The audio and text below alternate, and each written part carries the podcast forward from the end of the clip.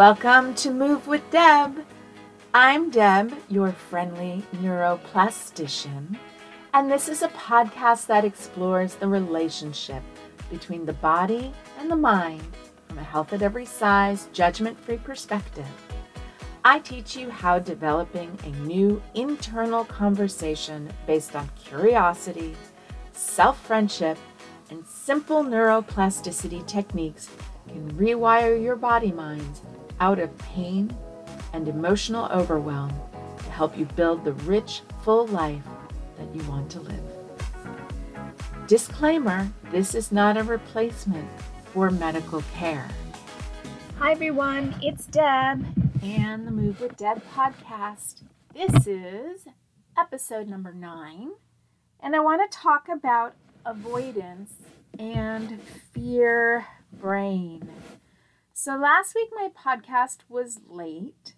I also was avoiding editing it. So I was avoiding making the podcast and then I made it and then I was avoiding editing it.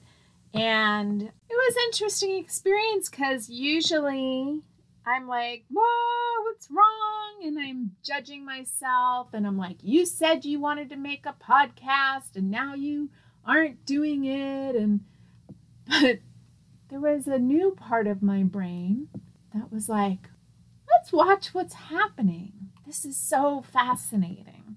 I was watching myself in avoidance and I was like starting to slip into some old habits, some like ruminating compulsion habits that I have.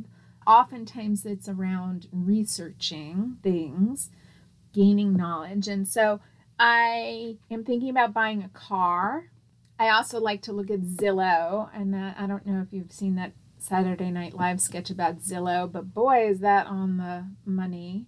So I was watching myself slip into some compulsion around researching cars and watching endless YouTube videos, hopping around, reading about cars, asking people about cars.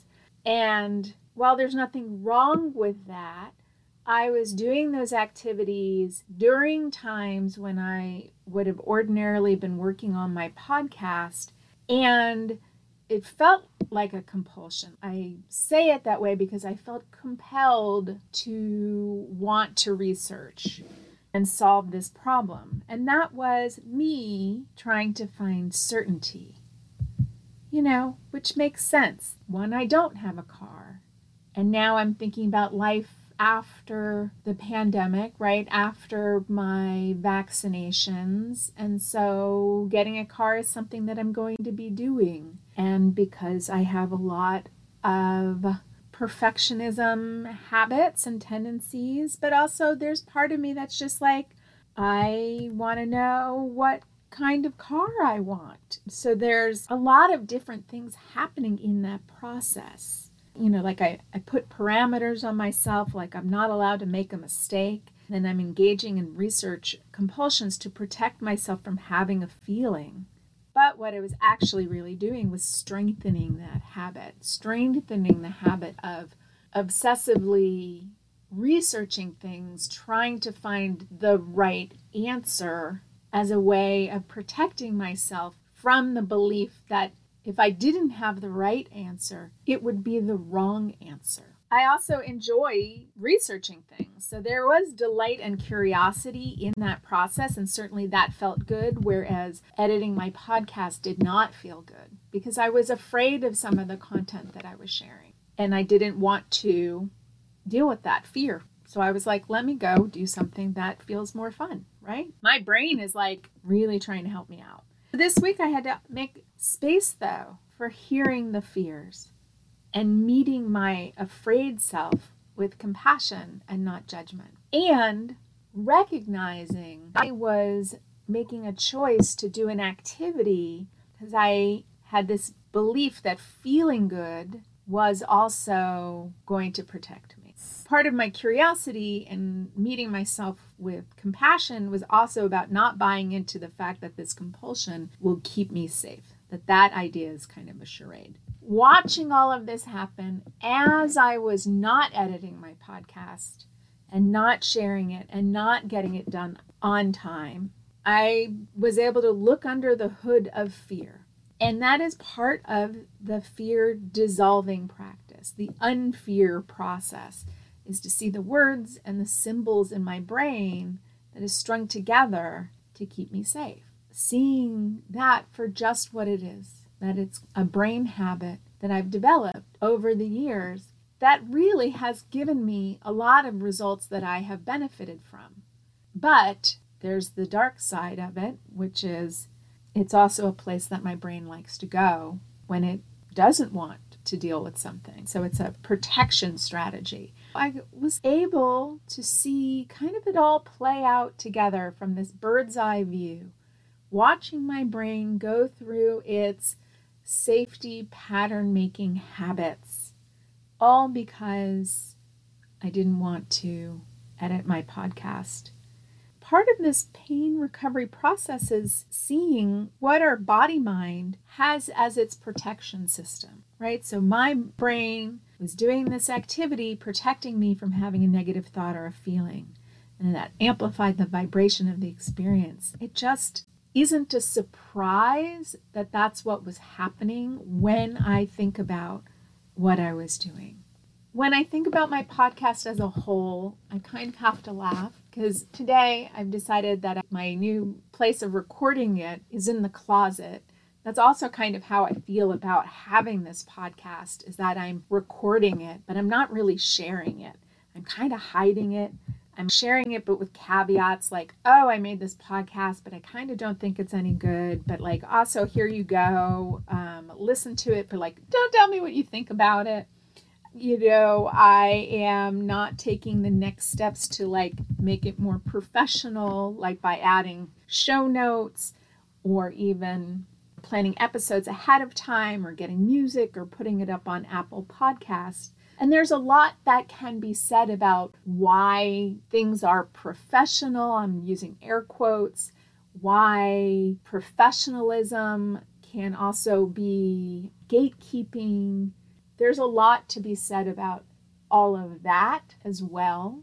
Often in this podcast, what I am talking about is how concepts, thoughts, and feelings, inputs into my nervous system create my experience. So, certainly, other people's ideas of what a podcast is, other people's ideas of professionalism, those are all interrelated into my thoughts and feelings about my podcast, maybe how I compare it to other people's podcasts. But I will say I'm old enough and kind of free enough to not really give a shit. And there's still a lot of unpacking to do. So, this is part of that unpacking process. I have a lot of perfectionist tendencies this is the messy part of moving through them. So, this podcast terrifies me. I, making this podcast is scary. It's also 100% optional. Nobody is forcing me to make it, and it scares me I am in fear. And I am also moving at my own pace. And I am noticing my brain shenanigans with extreme love and self compassion. And it's like when I talk to my clients and maybe their goal is to walk to the end of the driveway or up the block or up a hill. And that goal that they have has meaning to them. And they also put a lot of unexamined internal pressure on themselves with that goal. Sometimes when we have a goal and we feel pressure, and maybe we also judge the goal or judge ourselves having this goal, then not doing the goal is a relief. But then we don't move through the fear and we certainly don't achieve the goal. So, my client yesterday described it like putting blinders on a horse. Like the horse is going to do its horse thing, right? So, it's like your brain. Your brain is going to do its brain thing. The brain makes patterns and builds neural pathways and delivers you the experience that you are expecting. So, the blinders are telling us what to focus on and prioritize. And we do that with goals. And I love goals there's probably a lot of pluses and minuses about loving goals. We could go into that. Maybe I'll go into that another podcast. Why do we want things? I think human beings in general want things. That's another podcast. I wanted to create this podcast. I wanted to help translate the work that I'm doing with my clients and myself to you. Not everybody is going to be my client. Not everybody wants to work with me. Not everybody wants to have a coach. Maybe they're in the beginning of even cracking open the idea that pain is a message from the brain. I wanted to be able to take what I'm doing in my work and share it. Podcasts are a great way to share. I am watching people change their pain experience daily with their mind. And it's not fake. Like they are telling me, I had pain, now I have no pain. Or I had pain, now I have less pain. I'm very overwhelmed, actually, by saying these words because I recognize that they sound too good to be true, even though they are 100% true. And so there's this part of me I feel protective of myself. I feel protective of other people. I don't want other people to get hurt. Nothing that I'm saying is all or nothing. I'm certainly not saying don't go to the doctor, you know, be reckless. So my fear can be so overwhelming to me that I shut down. If you know anything about polyvagal theory, it's like total dorsal freeze time for me. My brain looks for any distraction, time slows down, my vision narrows, maybe my head feels tight, my neck starts to hurt, and words feel very far away. And this is my brain protecting me. So thank you, brain. I can spend all my time focused on this body response to fear. And that's kind of the horse with the blinders. What I am looking at becomes the predictive coding of the brain and also just where my attention is. I can also watch it shift back to being ventral vagal, to being resourced. I can watch my body change my experience back almost as quickly as it goes into shutdown. Sometimes, maybe with like a little hangover. If I have a headache, maybe I'll have a little residualiness of, of a headache. But this shift through these different states is something that I have now repeatedly observed in my own human experience. Shifting away from that freeze back into more of a resource place comes from the words and the thoughts and the symbols that I bring into my field of vision, what I put into that field between one blinder and the other blinder. And so I'll ask myself questions like what results have I already created that I'm proud of? Created a program that's helping people get out of pain regardless of the type of pain they're in, whether it's migraines, emotional overwhelm, back pain, knee pain, pain when moving, or pain when sitting. I did this not being a neuroscientist. I did this not knowing all the neuroanatomy and not really caring beyond the basics. I did this as a middle aged fat person I did this as a human being who's just canceled their certification from yet another program. I think this makes four. I did this as someone who once ran her dream business and had to close it because I failed at making it sustainable. And then I lived in shame about that for about a decade. And I did this as a human being who's moved through intensely debilitating anxiety this year, along with all the pandemic bullshit and loss. So, what I do know is how letting it be messy is my path forward through fear. I have succeeded in making nine weeks of this podcast in a row, not nailing my deadline all the time, still kind of in secret in the closet, hiding it, but also not hiding it. Every day I feel avoidant, and I am changing my relationship with myself when I meet my avoidant self with exquisite self love and using my lazy detective. The avoidance is my guide when I feel it arise, and I know that I am on the right path. The path through Barf Club, the path through changing my neural pathways about fear, about learning, and perfectionism. When I have finished arriving at podcast is exciting and easy, I will have developed confidence and changed my embodied experience of doing this new thing. My body will no longer feel podcast equals scary and then serve me the embodied experience of fear or terror.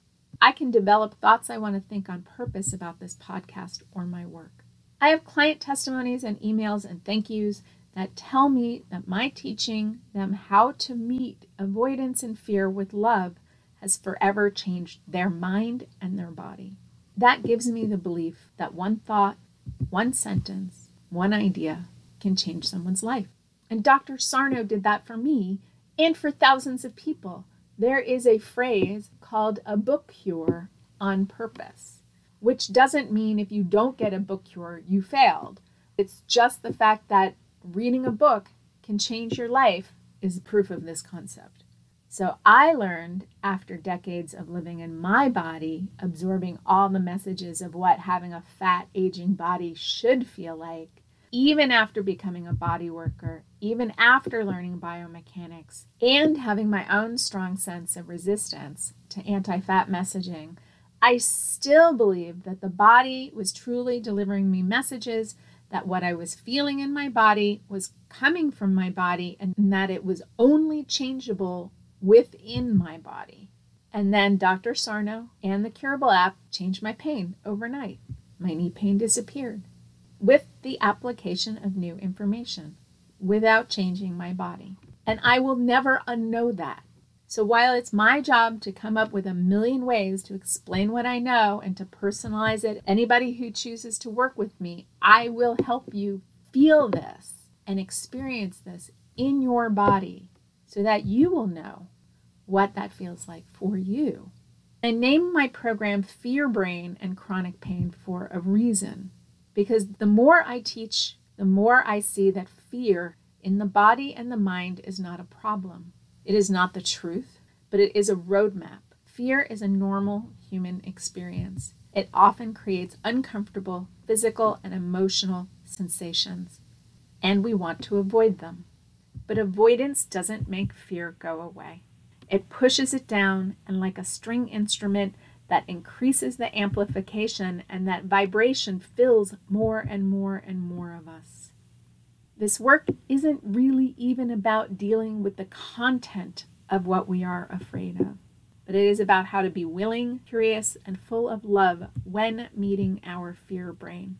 I'm excited to record today's podcast, and you might hear that in my voice. I also wrote all this shit down which is a place that I have been wanting to get to. Today, it kind of just happened easily.